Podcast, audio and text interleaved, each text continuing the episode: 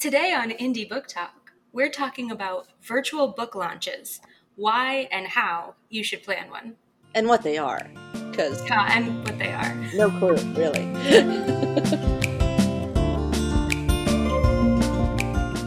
Hello, I'm Emma G. Rose, author of Contemporary Fantasy and Mythological Weirdness. Hi, I'm Shel Shearer, author of Urban Fantasy and Cozy Mysteries.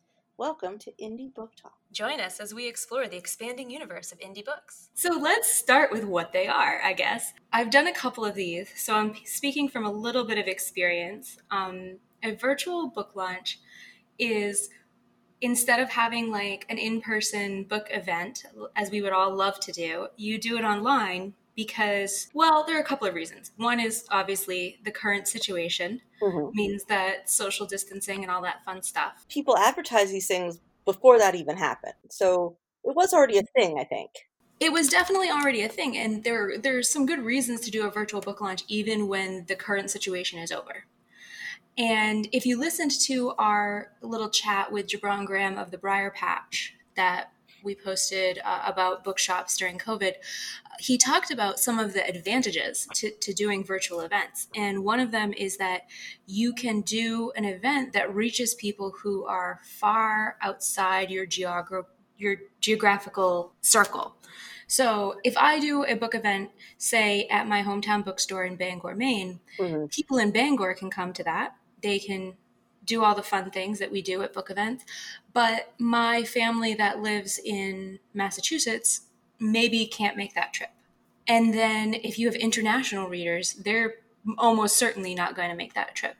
Sure. So having that virtual event allows a greater reach so you can engage with with a different audience than you would be able to if you were just doing your local event. So I haven't even attended one. Okay. I'm I'm assuming it's like just the author being the sole person that's able to talk, and everyone else is just kind of maybe messaging. There are a couple ways you can do it. Um, it, it, depends on a how much technology you have, and b how comfortable you are with that technology. Okay. So when I did my very first book launch was an in-person launch. We did all of the in-person things, you know, signing and reading and all of that fun stuff. Mm-hmm. And then my second book was July 2020. Clearly, we were not doing an in person thing. Right.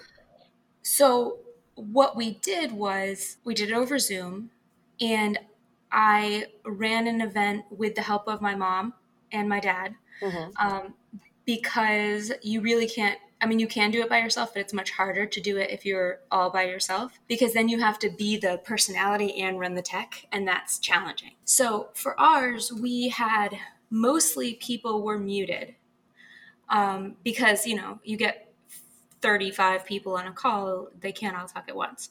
Right i mean even in a, in a work meeting having seven people it's impossible to have everyone unmuted. So i can't even imagine the chaos of having that many people online. Exactly. So you have them on you have them muted but you invite them the way we did it was to invite them to post questions in the chat Mm-hmm. And then we'd have we had question points where I would stop and say, you know, what are our questions? And my mom would read them to me.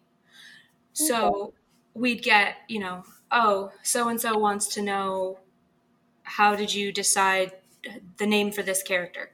And then I could answer that question. And so it was a little like one step removed from true interactive experience, but it was a little more controlled. But at least people felt like their names were called out, their questions were being answered and they were being seen. It wasn't just this like a mass scrolling of words that no one's paying any attention to in the author's talk. Right, right. And that's the advantage, I think, of having a second person. If you can have somebody be your co host, mm-hmm. then they can sort of manage that side so that the people who are there do feel like they're in an event, they're participating, and they're being heard. And they could ask me questions that I didn't have to stop in the middle of my talk to answer, but they were still there and, and able to be asked when there was time for it. Right, because otherwise I just can't see how it would be an enjoyable experience for either side if someone's trying to do that all on their own. You can't like right. be engaging and read and respond. Yeah, that definitely would need a team, at least of two, um, to have a, a really good one, I would think, and possibly three. Maybe someone else to do the the filming or um, any like other help that's needed during the the casting. Right. Like I, I would say ideally in a perfect world, you would do this with at least three people. Um, it, but but it is doable with two. If you mm-hmm. have one person who's tech savvy and comfortable with whatever the platform is, we used Zoom. You don't have to. There are other platforms, but if you have something somebody who's comfortable with that, you can absolutely run an event that way with just two people. Now, did you run into the problem where a lot of these platforms, especially the free ones, have number limits? Um, yes, free ones have number limits and and or they also have time limits. Right. So if you're on the free version of Zoom, you get I don't know how many people, but I know you can only do 45 minutes. Right, and then it cuts off. You're done. right. And it will it will cut off immediately. It is a, a switch flipped. You hit 45, you're done. I have a paid version because in my business I use a paid version. Mm-hmm. So I'm able to do that. But if you do have to use a free version, a free option, there are a couple of things I, I actually have thought about for that. One being plan it to be 45 minutes, right? Let everybody know we have a hard end. This is going to be 45 minutes.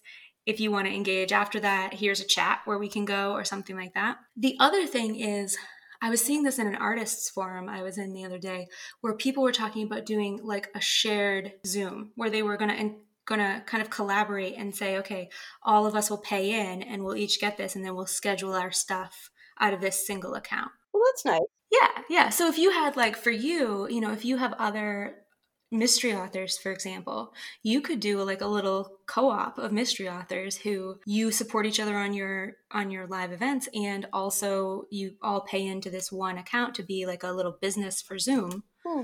you know a single entity for zoom and i think that that can really defray some of the cost for people mm-hmm. because that is i mean it's a if that's the only thing if you do like one book launch a year and this is the only thing you use zoom for that's a it's a lot of money to pay for a single event Right. And you got to term it's going to be worth it or not. I mean, you don't know how many people you're going to get. Um, not a lot of people. I mean, depending on your audience, they might not be tech savvy themselves. It may not be right. something they're comfortable with. Um, so there's a lot to think about if it's going to be the right platform for what you're even trying to do. Because even if you have literally just tested that thing, something is going to break. I just, I've been on so many Zoom and web calls for work or outside of work, and so many of them, the first 10 minutes are like, no, wait, let's get the presentation up. No, no, that's wrong. No. well, okay. So, funny story about the virtual book launch for Near Life Experience that we did in July. Of course, I didn't want to do a virtual book launch. I wanted to do it in person. I love the in person, right? I, I was a little bit sad, but then I was like, if I'm going to do this, I'm going to do it 100%, right? I'm going to all in. I'm going to make it awesome. So I had a script and I memorized the script and I had props. I did a drawing. We, my, my dad owns a tech company mm-hmm. and the people in the suite next to him have a really nice video conferencing system that my dad had set up. So he knew it was there. So he went and he, you know, emailed the next door neighbor and said, Hey, if we, you know, sanitize after ourselves and all that, can we go and use your conferencing equipment for this event? Mm-hmm. And they said, sure, that sounds amazing. So we go over there, and I decide that we're going to use the live link to test it right we're going to see like how does this all work and we're just going to use the real link because you can just not let people in until time mm-hmm. so it's like an hour before the event's supposed to start i click on the link i have mom click on the link and it tells me it's a faulty link uh, what do they they say an invalid link. Right, 404 or whatever. Oh. So this is a link that got sent out to all of my email subscribers, to everyone who RSVP'd to the event. And I had, I'm going to be honest, I had this moment where I was, I just said out loud, I said, this isn't happening. This event's just not going to happen. It will happen. Right. And so my mom was like, no. And I walked out of the room and I came back in and I said, okay, here's what we're doing. And I, I, I, I, stole her laptop and I sat down and I got onto my MailChimp and I sent out an emergency email with like the word urgent in huge letters this is the new link, use this link. The other link is broken. This is the new link, right? Well, we've all learned to roll with the punches this past year, so it was good. yeah, yeah. I feel like people I had I had I think a 78% open rate, which is the highest open rate I've ever had on an email. That's good. Um, and so everybody got it, you know, and the people who were going to come to the event got the link and got on, and it was no problem. Yeah, I think everyone is pretty much experienced at least one Zoom or webcast or something this year. I think we all know to expect the unexpected and we roll with it. Yes, yes. But so back to how it works. Okay. Um, so I guess maybe not on Facebook Live, um, which is where I tend to see them pop up the most. But what if you like? Could you unmute people occasionally and be like, "Hey, Carol, uh, what was your question?" and let them talk to you, or is that not a function in some of these programs? In it's definitely a function in Zoom, and I know there are some of the other. I think Google Meet has something similar, where you can have people raise their hand. Basically, mm-hmm. they just sort of say, "Hey, pick on me." Um, so if you want to do it that way, like for example, if you do a Q and A session, and you say, okay, now it's time for Q&A, raise your hand if you want to talk, then people can do that and you can actually, you know, unmute them and and let them ask their question verbally. And that is that's really nice too. But you should also, if you're going to do that, be prepared for if people don't. Because some people, you know, they're uncomfortable doing that. They don't know the technology. So it's good to have some questions banked. Mm-hmm. Um, so that if you get into that q&a session it's not really awkward with you just standing there going anyone? Anyone? You know like a teacher at the front of the room like does anyone want to present? No? And you're just like pretend you have the questions ready. It's like well bob asked this. Well the thing is there's always questions. You know yeah. you there you do enough readings and you get um, a list of these are the questions that i hear. Mm-hmm. So if I go to an, an event and nobody asked this particular question, I'll probably answer it anyway because odds are someone wants to know and is just too shy to ask. So, um, on the ones you've done or the ones you've been to, would the author do a little bit of a reading? Or is it just like a quick talk about the book and, you know, here's the dates it's coming out and then answering questions? What What's the format normally? The format is often includes a reading. You have to keep that reading short. Um, but that's my my sage advice for anyone doing a book event is like gauge your audience and and you know, don't sit down and read two whole chapters of your book. Mm-hmm. Um, pick a, a, section or two that's really engaging and and go with those. Um, I actually think that if I remember correctly, and I'd have to go back and look at the recording, but if I remember correctly, for near life experience, I actually did end up reading two because people were so like, "Oh yeah, yeah, read more." okay. so I read two sections, but yeah, I would say it's nice to have kind of um, a housekeeping at the very beginning you know this is how the event's going to work this is the structure kind of orienting people okay. in that first five minutes and that can be you the author doing that or it can be your tech person but someone should come on and say hi yes you're, you're at the right event. This is what we're talking about today. Um, this is this is how the structure is going to go. We're going to have you know a reading and then q&a and then this is going to happen. So that gives people kind of an idea of what they're going to see Okay. So I would start there. And then I did presentation uh, where I talked a little bit about who I was because there were some people who kind of jumped on last minute that I knew didn't know me very well. And so I said, you know, this is kind of who I am. This is my story. And um, I did a drawing, which I would normally do in an in person event. I, I always have like a door prize because I think that's fun. I like it. And it also helps you collect emails for your email list. See, I wondered that. It's like I think I would still want that kind of fun kind of game aspect that you would get an in person. So that would be cool. Just so you ask for emails and then you pull a random email. Well, it's nice because when you have people RSVP digitally, they give you your email. They have yeah. to so they can get the the Zoom or the link, whatever. So I I just anybody who RSVP'd, if you RSVP'd, then you could be in the drawing. And so I put, you know, names in a skull shaped planter and of course. It's very on brand for me. Um, and i pulled a name out and i had all of the all of the things that i had were inside jokes from the book. So it was like cool things. I had stickers i had bookmarks but i also had just like things that you wouldn't understand why they were in there until you read the book. Okay. That's fun. I like that yeah. Good feedback from that? I did. I did. People were excited about it. I went through the basket actually. That actually kind of gave us some more time where I, I went through and I I said, well, and this is what's in this basket, you know, and if you win it, this is what you'll get. And there were some things that were obvious, like, you know, the stickers were made sense. But then there were some that were just like, why is that in there? Why are there poppy seeds in here? You're like, read the book, you'll find out. Right. And so that, you know, it kind of builds a little bit of excitement. And some of the things allowed me to tell stories about, for example, the reason that the main character in Near Life Experience drives an El Camino is because my grandfather drove one. And in the basket, I had um, like a, an artist. I got it on Etsy, an artist's print of an El Camino. Aww. And so I got to tell that story, right? Because I was going through this basket. So that's good. It, it, takes some time and it gets people engaged, and it's kind of a little softer than just um, you know being there reading or Q and A, where it can feel a little bit academic. Right. It needs to be a fun, interactive event. I would think. Right. Otherwise, it's just stale. Right, and you have to like the, the biggest thing, and I, I'll go through at the end and give like my you know top five tips, but my the biggest thing I think is to plan and practice. So I had a written script and I memorized that script as though I was going to be an actor on a stage. okay.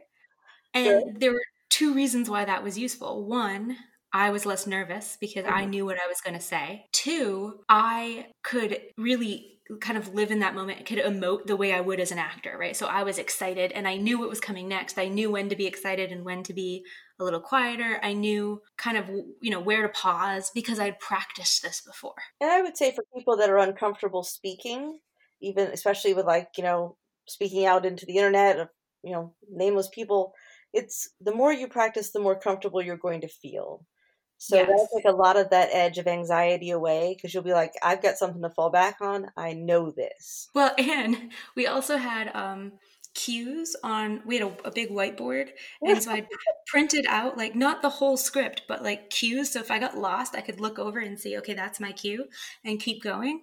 I just imagine like your dad holding up a sign now say this no no okay so the, the funniest thing actually and this is this was my like this is where i got lost in the script and i had to stop and make a joke and it worked but i have two i had, at the time had two books out nothing's ever lost and near life experience the problem with that is they both start with the same letter. That's what i was thinking. So when you're trying to remember which one you mean as you're talking uh, you what you do the, the, pro tip is you have your mother on the sideline with both books holding up one or the other to tell you which book you're talking about at any given moment. No i'm not saying it's the only way to do it but it worked for me. I think the better choice might have been to not name books with the same first letter. Now you have learned your lesson. Now i know. The next book doesn't start with an n so we're all good. Or you could just keep going with it you know own that thing one of those books that starts with an N. That's the one I'm talking about. I'll let you decide. Just read them all. It'll be good. Read, read them all and figure out which one I need. so, what are your your top five overall tips other than practice, practice, practice? Yeah, practice, practice, practice is the number one. If you do nothing else, do that. It will make for a better event for everyone. Um, number two is plan ahead for disaster. Something is going to go wrong. Just know that own it, accept it, be okay with it, and recognize that the people who come to this event are not there to go, oh my God, look at what she did. Right. They're there to go, oh my gosh, she wrote a book. And so they want you to succeed. They want you to do well. And if you mess up, if you flub a line, or if you go blank and have to go, Mom, what's my line? People will just laugh. Well, people will love that. It's just yeah. more personal things yeah, it feels real and it doesn't feel like a pre recorded thing if you mess up sometimes or if there's a technical glitch or whatever. Just your, roll your with it. Parrot suddenly jumps on your head, go with it. It's all good. In fact, I highly encourage pets of all types to jump out at random intervals. Let's plan, plan ahead and have a script. Be prepared for disaster because it will happen. Have multiple people. Uh, you need at least one other human supporting you. And they don't necessarily need to be in the same room or even in the same building, but having someone else whose job it is to kind of handle some of the administrative tasks mm-hmm. will make this much more enjoyable for you and for your readers. So that's three. Four is record it. Oh, because okay. this this is a thing we almost forgot to do because we were so wrapped up in the actual event. But hit the record button and save that because there are a couple of reasons why this is handy. One, you can go back and watch it and see where did I flub? Where could I do better?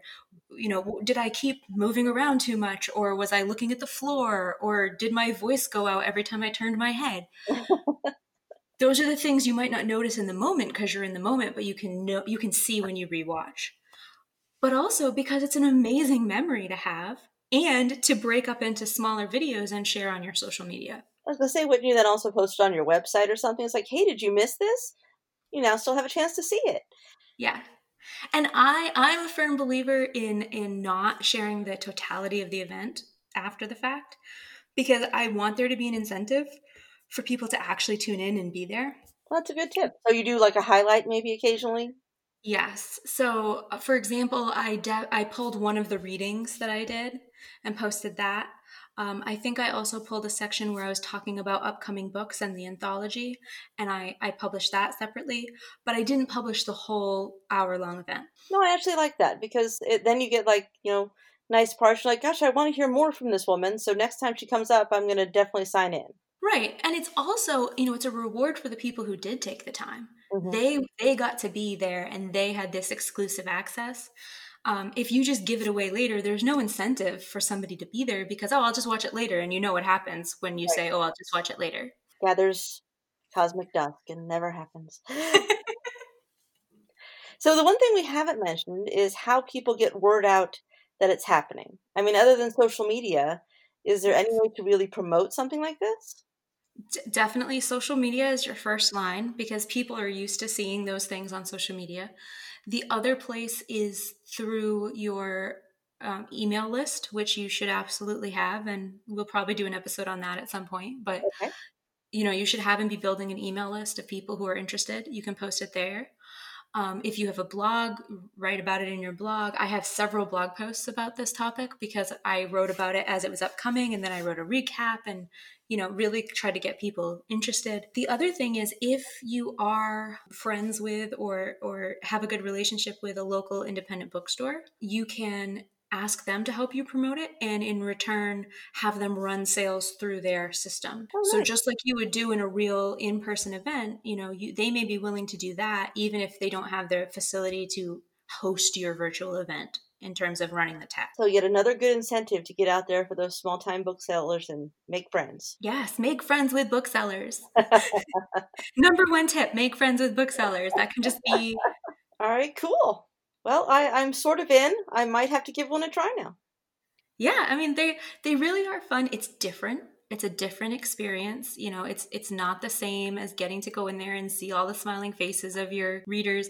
But the the advantage is people from all over the country, all over the world can be there, and you can put them all on the big screen at once and see all of their faces literally at the same time, that's kind of exciting. the whole Brady Bunch thing. Yeah, yeah. I really wish I had taken a selfie with them, you know? That'd be awesome. So, lessons for next time take more selfies. Maybe I need a fourth person to be my photographer during the event. you need a team. A team, I tell you. So, that was our top tips for planning your virtual book event. We'll probably have more content on this topic at a later date because there's a lot more we can dig into here. In the meantime, don't forget to like and share this podcast with anyone who might be interested